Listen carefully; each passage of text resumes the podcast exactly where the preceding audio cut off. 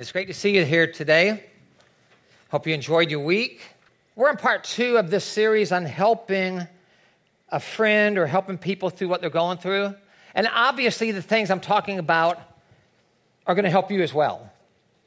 We talked about how I did a series on how to have great relationships, and it was all about you. It was.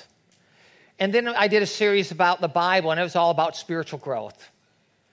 But I wanted to focus even if it's just in the title where it says helping a friend through tough times, I wanted to put that in there because I want us to be the type of church that we think like this this is for me, but I want to learn this so I can also help others.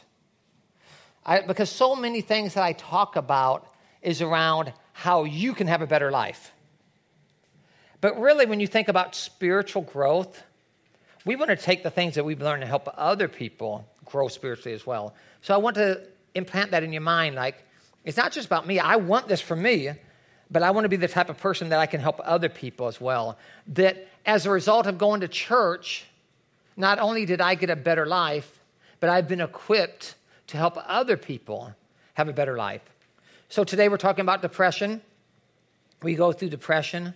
Your friends will go through depression. In Proverbs 17 22, it says, A joyful heart is good medicine, but depression drains one's strength. You can circle that word drains. When you're depressed, it makes you feel hopeless. You just want to give up. You lose your energy, it wears you down. You know, no matter how hard you try not to be depressed, reality happens, life happens situations happen and you feel depressed. I'm not talking about clinical depression where you need to go to a doctor and get medicine for that. What I'm going to share won't help with clinical depression. This is specifically like with depression caused from maybe a relationship goes sour or goes south or you're wounded by it and you feel hurt and depressed. Maybe through a situation in life, a tragedy happens and it brings depression. Um, things don't work out the way that you were hoping they'd work out, and you feel depressed. We all go through that. I don't know anybody that doesn't feel depression sometimes where you reach a point where you feel like it's hopeless and you feel like, uh, what's the use? Nothing's going to get better anyway. Why even try? Or maybe you get really moody because of the way you're feeling. People I notice respond to depression in different ways.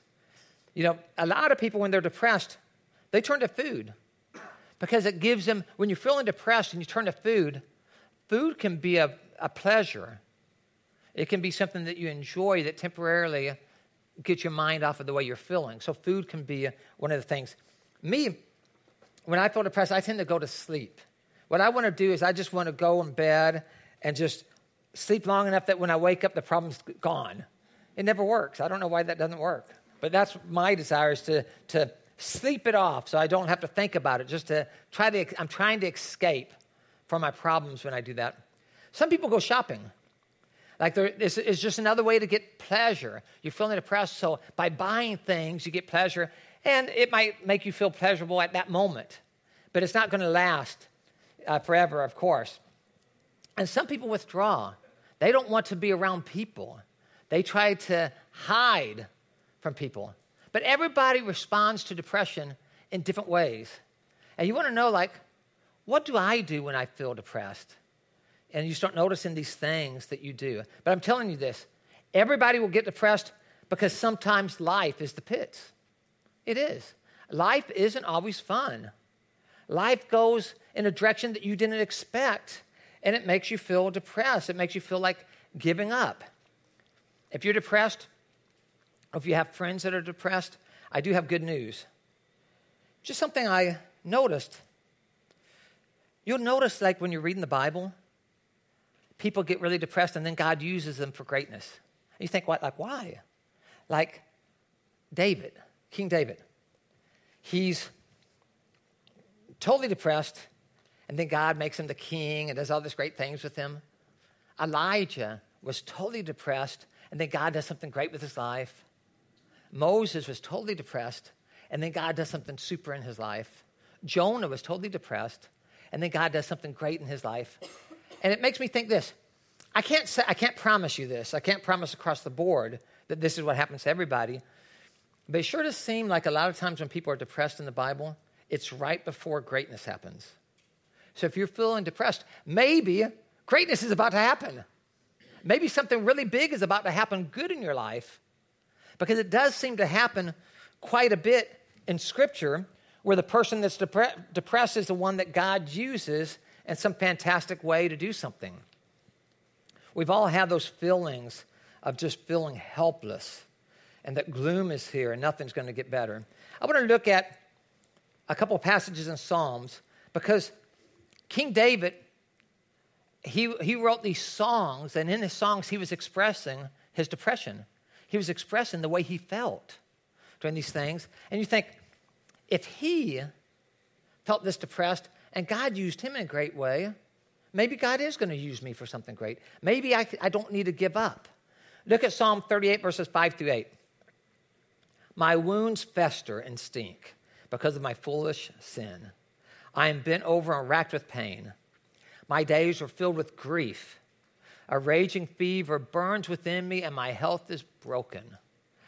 I'm exhausted and completely crushed. My groans come from an anguished heart. He's depressed. He's really low.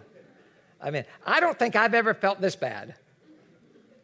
But God used him in a great way. Look at this next one. I've cried out to you day and night. God hears my cry. My life is full of troubles and death draws near.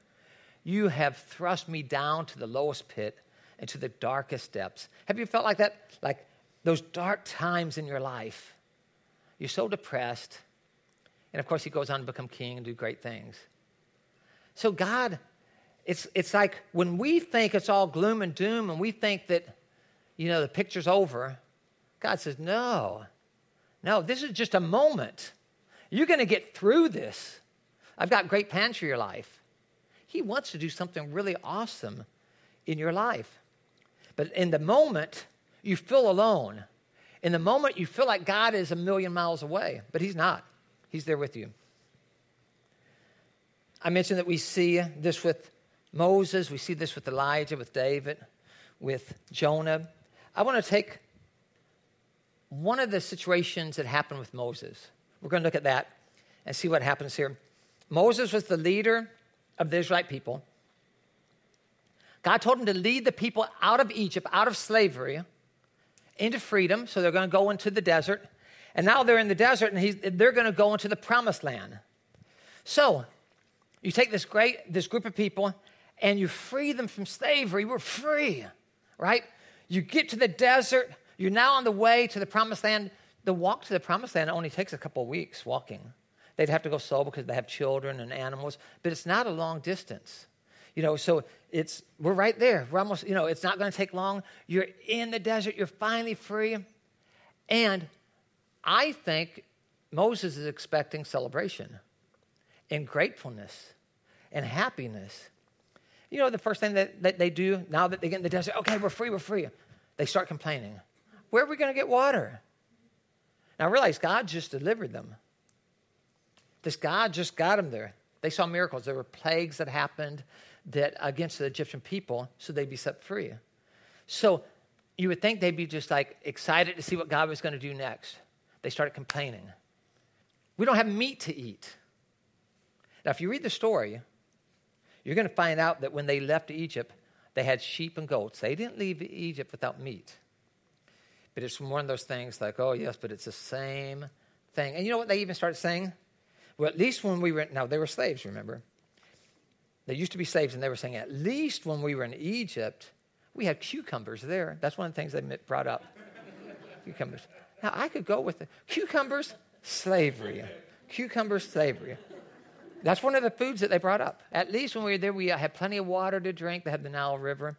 And it was like when you're expecting great joy, you're stuck with a bunch of people complaining. Can you imagine how horrible that must have felt? Like, for him. So here's the passage. And here's what happens. In this great moment of freedom, in Numbers 11, 10 through 15, Moses heard all the family standing in front of their tents weeping, and the Lord became extremely angry.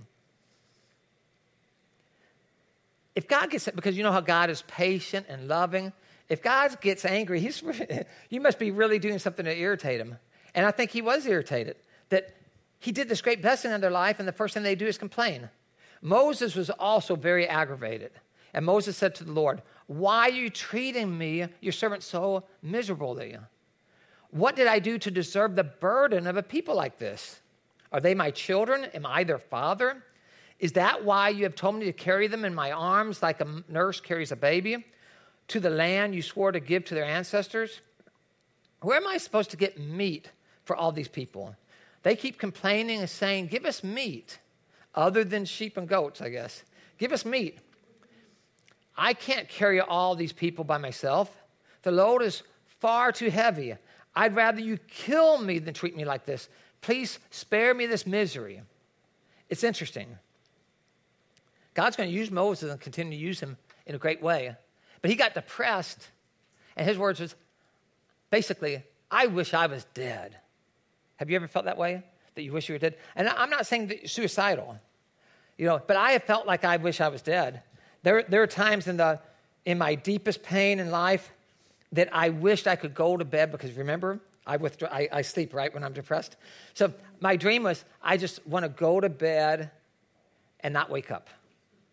Wasn't suicidal, but I feel I wished my life was over. I wished I didn't have to continue with the problems I was going through. We've all had times like this in our life where we've felt this way. We want to give up. Well, Moses said that. It's funny, here's Elijah's words. When God was using him and he was having a hard time, I've had enough, Lord, take my life.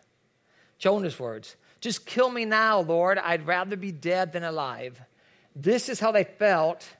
And then God used them in amazingly great ways, even though they were struggling with depression. It gives me hope. It gives me hope that no matter how depressed I can feel at the moment, I know it's only at the moment. It's only at the moment. My life isn't defined by that moment of depression. I'm going to get through it. And there's a good God that wants to do great things in my life. There's a good God that wants to do great things in your life. There's all kinds of things that make us feel depressed. It can be physical. If you're just tired, if you're exhausted, that can make you feel depressed. And you know, all you need is rest and you can be better. It could be chronic pain. If you're struggling with pain on an ongoing basis, that's going to make you feel depressed. That's going to that's going to hurt, you know, emotional loneliness. If you feel lonely, it makes you feel depressed. You're not feeling too happy about life when you're feeling lonely. It could be some sort of abuse, a childhood trauma that affects you today and it makes you feel depressed. It can be spiritual guilt. If you walk around feeling guilty, that depresses you. Bitterness. If you, you know, you're walking around bitterness, that depresses you. There's all different uh, ways and reasons why people feel depressed. Here's some of the warning signs of depression. One is fatigue. In your notes, you can write in consumed by activity. Moses said in Numbers 11 15, the load is far too heavy. In other words, he's saying, I'm just tired. Now, realize he's leading 2 million people. And that's what you want to do with your life. You want to look at your life and say, when you're feeling depressed, you want to ask yourself, Am I depressed because I'm just too busy? Sometimes we're so busy that we don't eat right. I'm not getting enough sleep.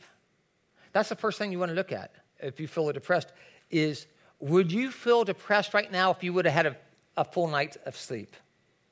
Would you feel depressed right now if you weren't so busy that you, and that you had time to like eat healthy and right? Sometimes you're going, going, going, and that's the only reason you're depressed. It's nothing really, you feel it emotionally, but a lot of times it's just my lifestyle is too busy and it's wearing me out. The load is far too heavy. That's what he said. I'm just too tired. He's trying to do too much and he can't when we try to do more than what we're able to do, it, it makes you feel depressed. So we want to help our friends. You have a friend that you have a relationship with, uh, a friendship with, and they're feeling depressed. One of the easy things to ask them, you don't have to be a professional psychologist to say this, but you just say, you know, are you tired? Are you physically tired? Are you getting enough sleep? A lot of depression is just that. Are you eating right? Do you have a day off from work? No, I work seven days straight. You need seven days a week. You need a day off. You need a day off. But some, you know, a lot of times to help a friend, it's that simple. And to help your own life, it's that simple. That's one of the reasons why we get depressed. In Psalm 6, verse 2, it says, I am worn out, O Lord.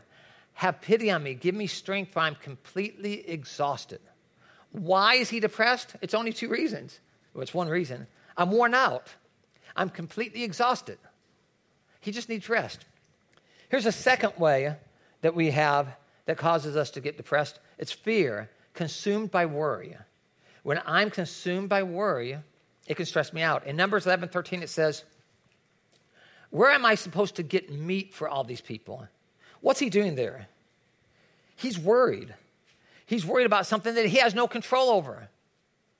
How many times do you worry about things that you have no control over? You know, only God can take care of that.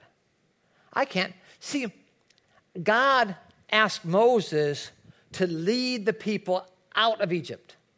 God never once, as you read the scriptures, he never told Moses to provide for their needs. Once Moses is trying to provide for those, their needs, what role is Moses taking on? Who's he trying to act like? He's trying to be God. He's trying to be God. Anytime I try to do something that I can't do, what am I trying? I'm trying to take what's God and put it on me, but I can't do it, so I worry. I'm stressed out. In other words, I need to give to God what's God's, and the things I can do, I'll do. Like I know, okay, I can do this. For example, you're all stressed out because you need a job really bad, so you have to go to this job interview. Okay? And you're all worried about whether or not they'll pick you or not because you need the job bad. You're worried. Well, let me ask you this Do you have any control over who they pick? You're trying to be God, right? That's something you have no control over. That's up to somebody else.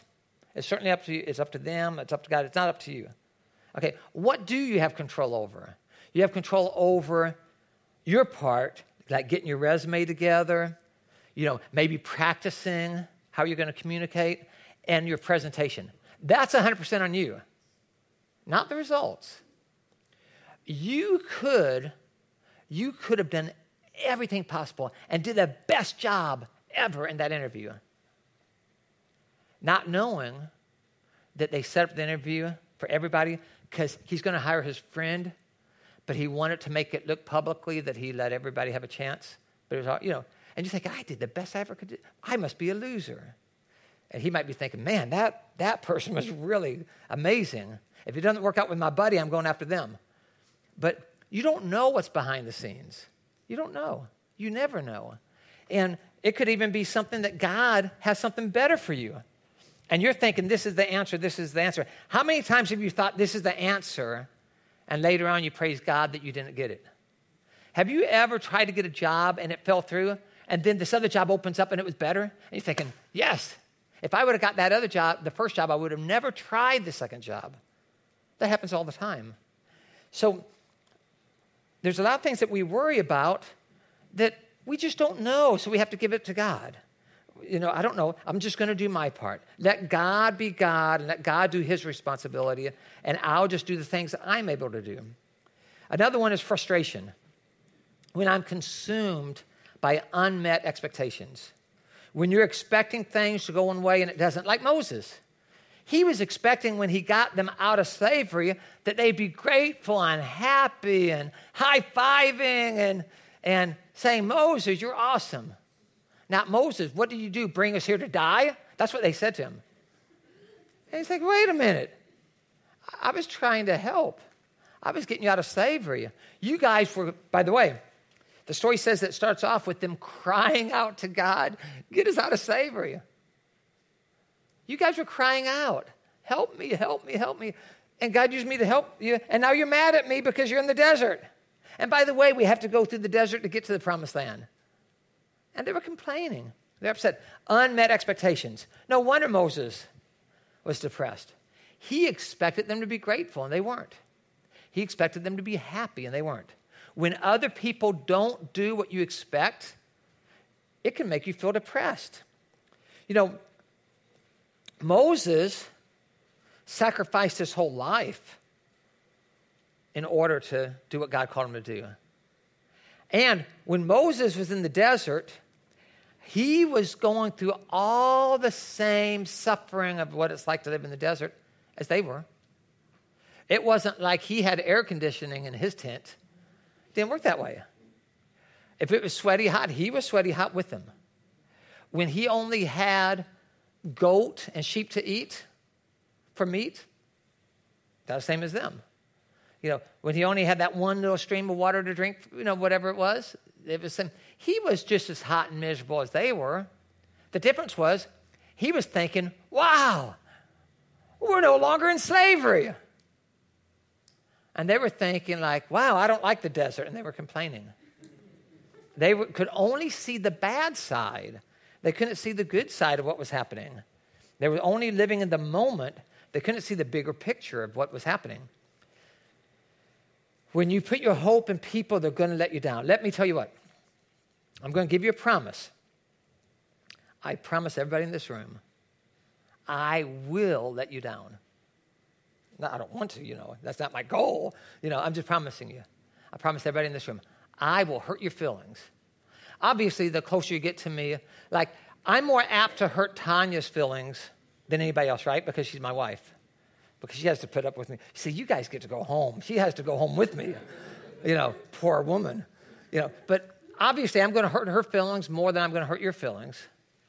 And I'm going to hurt my kids' feelings more than I'm going to hurt your feelings. But the closer you are to me, I'm going to hurt your feelings more than someone that doesn't know me as much. Okay, but I'm promising you. And you know what? Here's how bad we are as people. Sometimes I'm going to hurt your feelings, and because I'm in a bad mood or whatever, and it's on purpose. Have you ever done that to somebody? Or is that just me?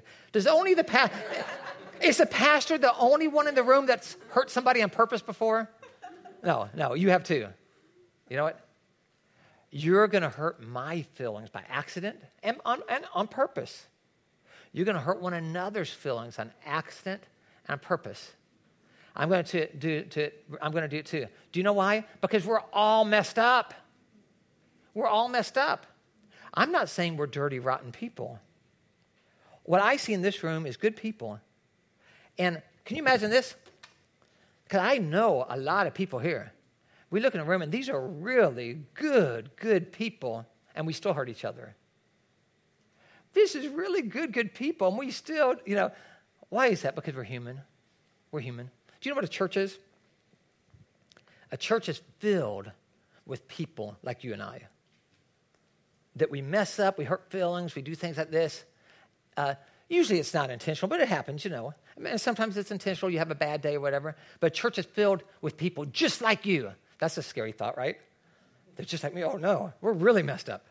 Just like you, just like me. It's filled like this. And you know what a church is?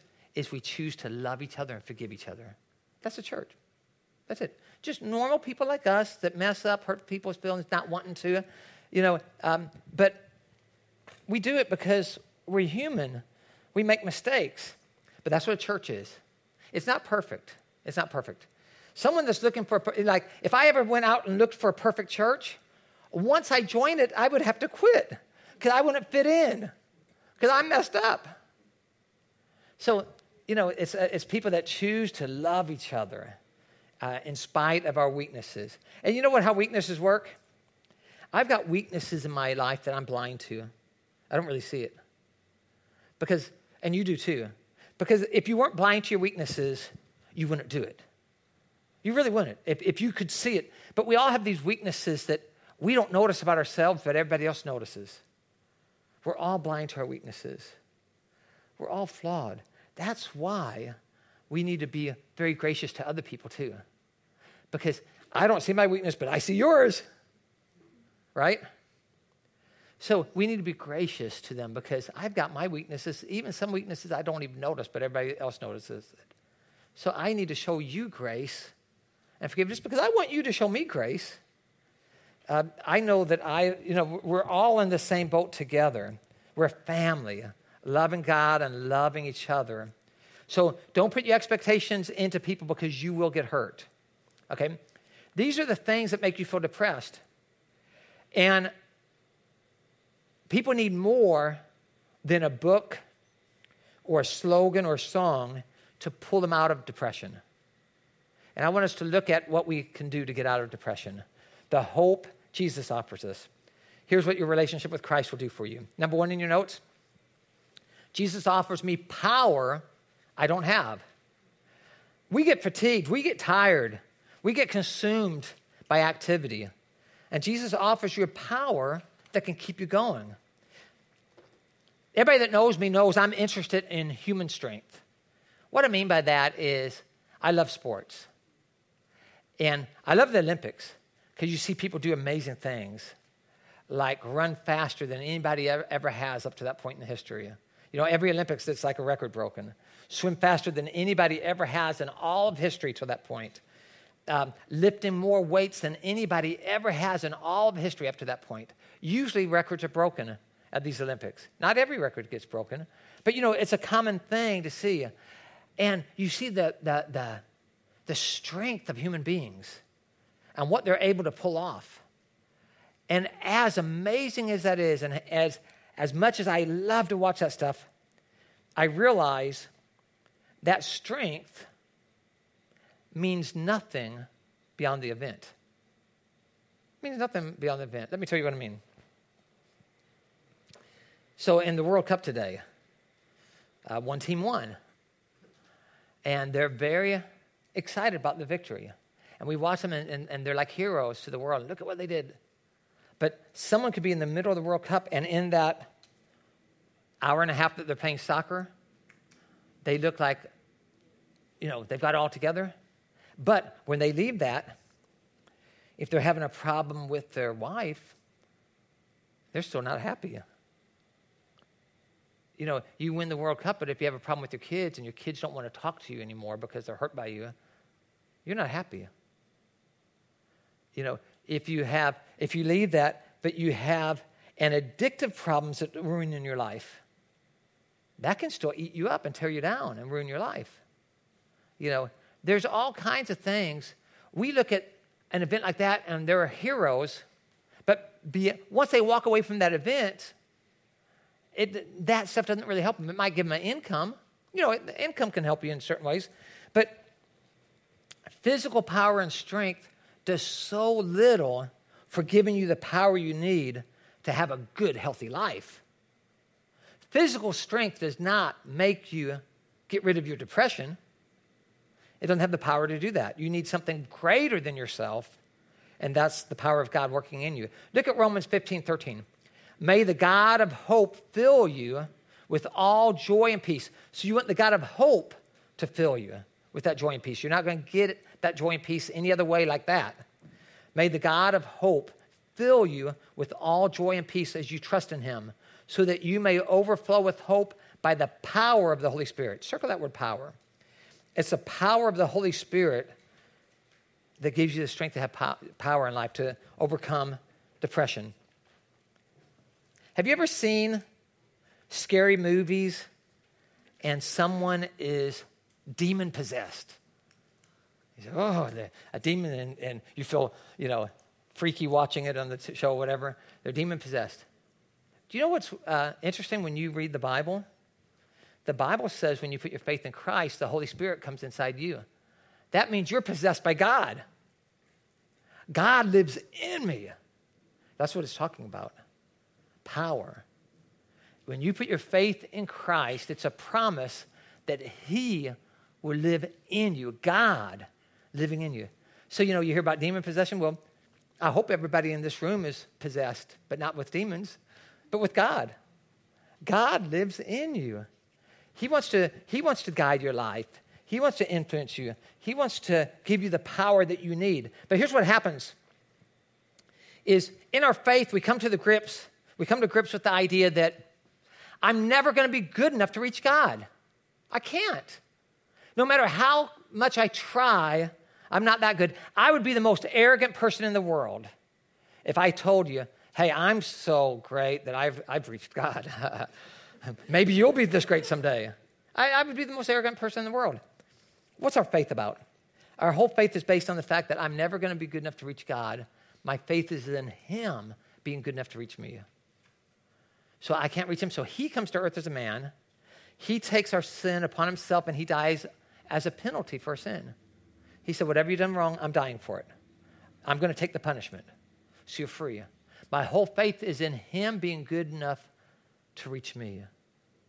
So we do that. But then we turn around and try to live life without his power. Because here's what happens is I want God to forgive me for my sins. I want to spend eternity with you. And then he says, okay, now I'll give you the power to live a great life, but you have to do it my way. And then we said, well, wait a minute. I don't want to do it your way, God. I want to do it my way. You know, I want to treat my wife the way I want to treat her, not your way. I want to raise the kid, my kids the way I want to do it, not your way. I want to handle my business at work the way I want to do it, not your way. And God says, no power. No power. You can have you can open up your heart in faith of what he's done on the cross for you. I say, I give you my life, and still, still not have power in how you live day by day. And you're really 100% honest in your heart. Like, my faith is in God, dying, Jesus dying on the cross for my sins. My faith is in what God's done for me. And you're totally relying on Him for your salvation. And yet, you can live day after day after day as if you've never met God ever, because you cannot see it at all in your life. God says, I want to give you power, but you've got to submit to Him. You've got to say, okay, God, I'm doing it your way. I'm going to depend on you. Look at that verse in Romans 15 13. Fill you as you trust in him. Circle that word trust. Trust. Another word for that is depend. You're depending on him, you're relying on him. That's the difference that affects your daily life. Look at Colossians 1:29. I depend, you can circle that word depend again. I depend on Christ's mighty power that works within me. But his mighty power is working within him because he's depending on God. He's not depending on himself saying, Look at how good I am. He's trusting on God. God, I'm trusting you. what does that mean to say I'm dependent on God? Is it just words that we say? No, what does that mean? It means I'm going to do it His way. If I don't do it His way, I'm depending on me. I'm going to do it my way. That's who I'm depending on. If I'm doing it His way, okay, I'm depending on you. That means, okay, God, I'm going to do it your way. Okay, I'm going to handle this situation according to how what, what you say to do, how you say to do it. We want God's supernatural power, but we want to do it our way. There's only one problem my way is not supernatural. It's not. His way is supernatural. That's why I have to do it his way. Philippians 4:13 says, "I have the strength to face all conditions by the power that Christ gives me." I want to have his power, so I have to do it his way. So the scenario would be if I'm having a marriage problem, I have a choice. I can try to work on it the way that God says to work on it, or I can do it my way. I think God's way is going to be better, you know. You know, um, I have a problem with somebody at work. I can handle it the way that God says to handle it, or I can do it my way. I believe when you do it God's way, you're going to see the power of what happens when you do that. And when you handle your depression God's way, you're going to see the power that that puts into your life to get out of depression.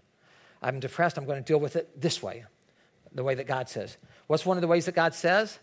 Number two in your notes Jesus offers me promises I can depend on. When I'm afraid, I'm living in fear, the Bible has promise after promise to help you that can help you get out of depression. But you have to rely on them. Here's the problem if I don't read the Bible and learn the Bible, I'll never know about his promises. I'll give you an example in I'm going to jump ahead a verse in your notes, but it says, I'm going to jump to 1 John, then I'm going to go back to Isaiah. But if I feel unforgiven, okay, I don't feel like I'm forgiven. 1 John 1 9 says, if we confess our sins to him, he's faithful and just to forgive us and cleanse us from every wrong. That's a promise. So that's saying is, it doesn't matter how unforgiven I feel, if I trust his promise, he promised to forgive me.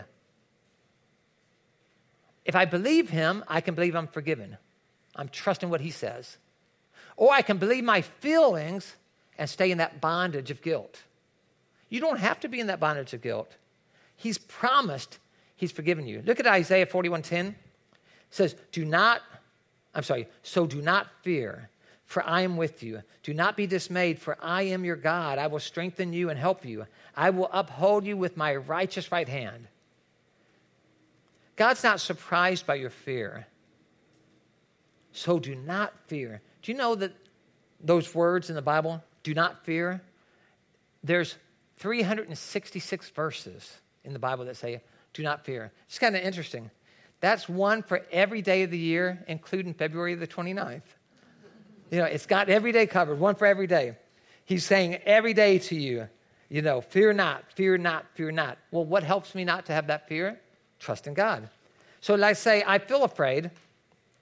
Joshua 1 9 says, Do not be afraid or discouraged, for the Lord your God is with you wherever you go. That's a promise.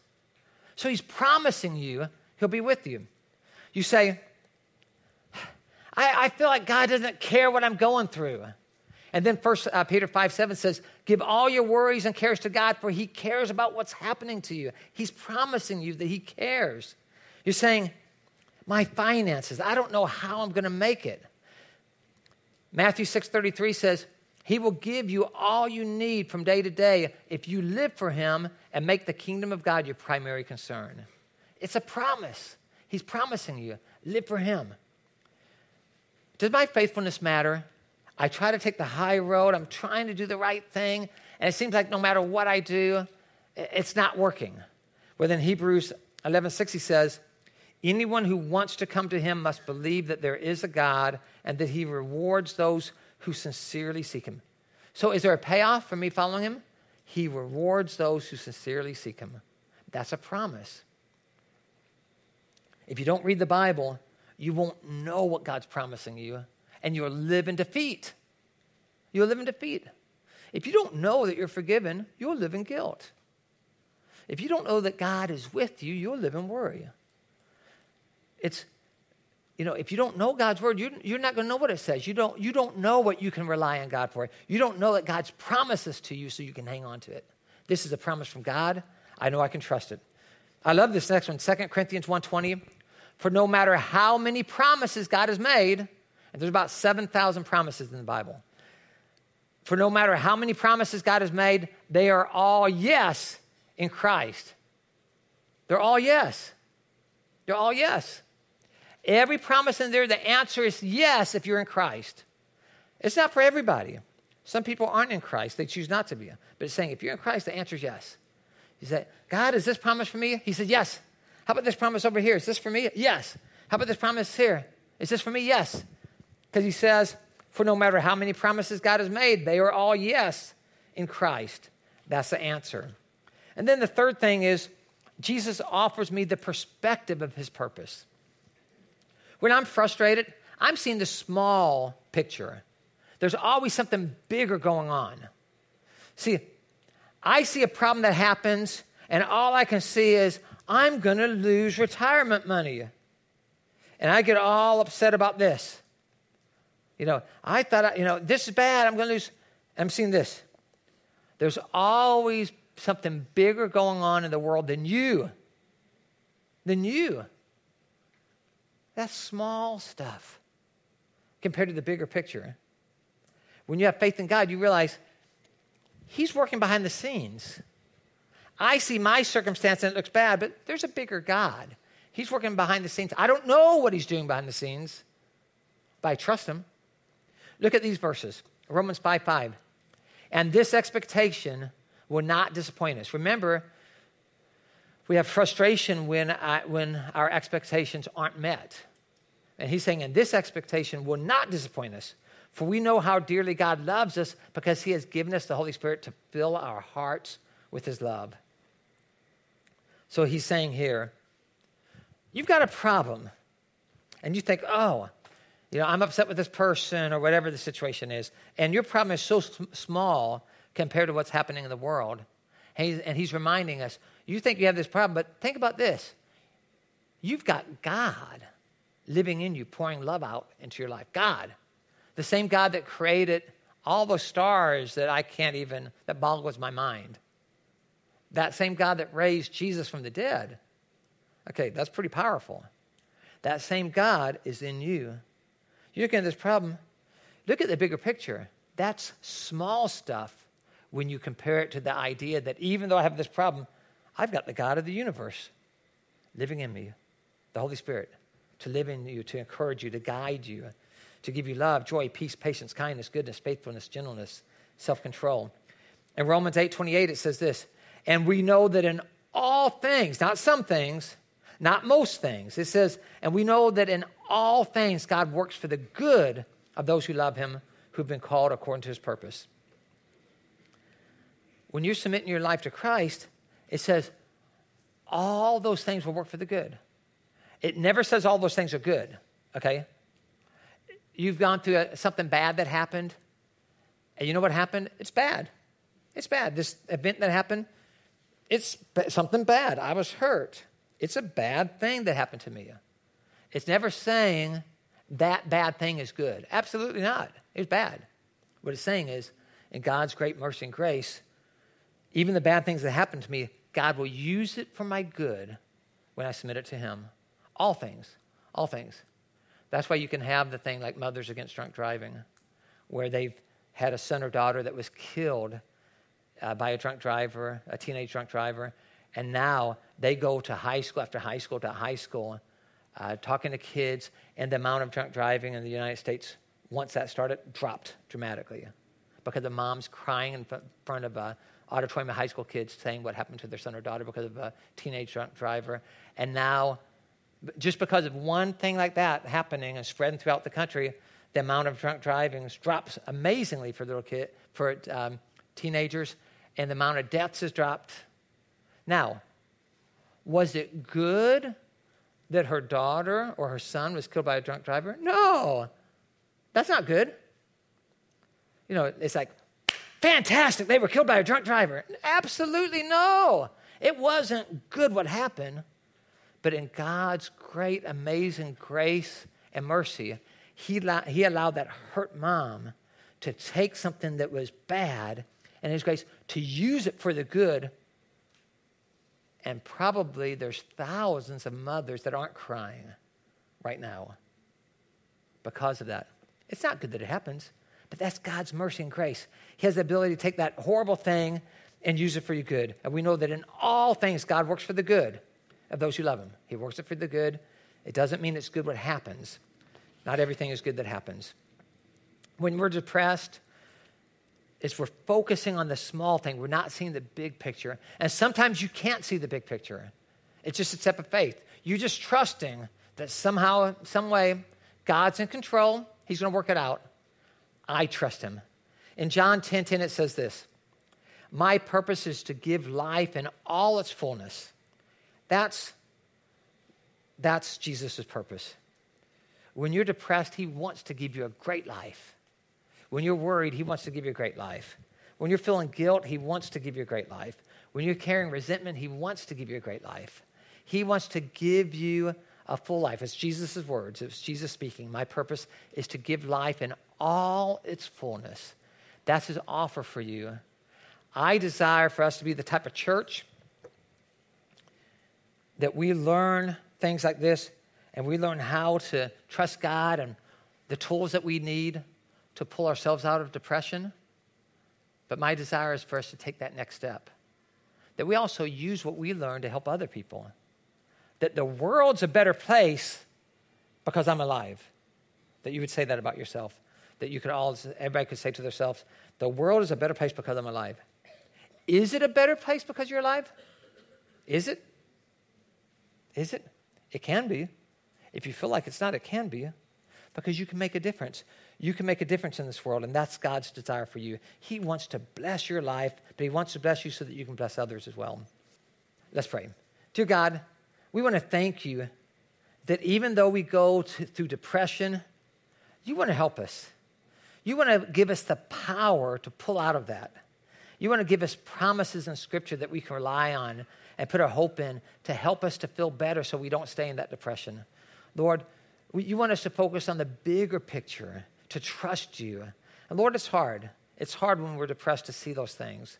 But Lord, we're asking you to give us the strength to pull through when we hit these hard times. And life is going to be filled with hard times. But we believe that you're greater than that, and you do want to bless our life. We thank you for these things in Jesus' name.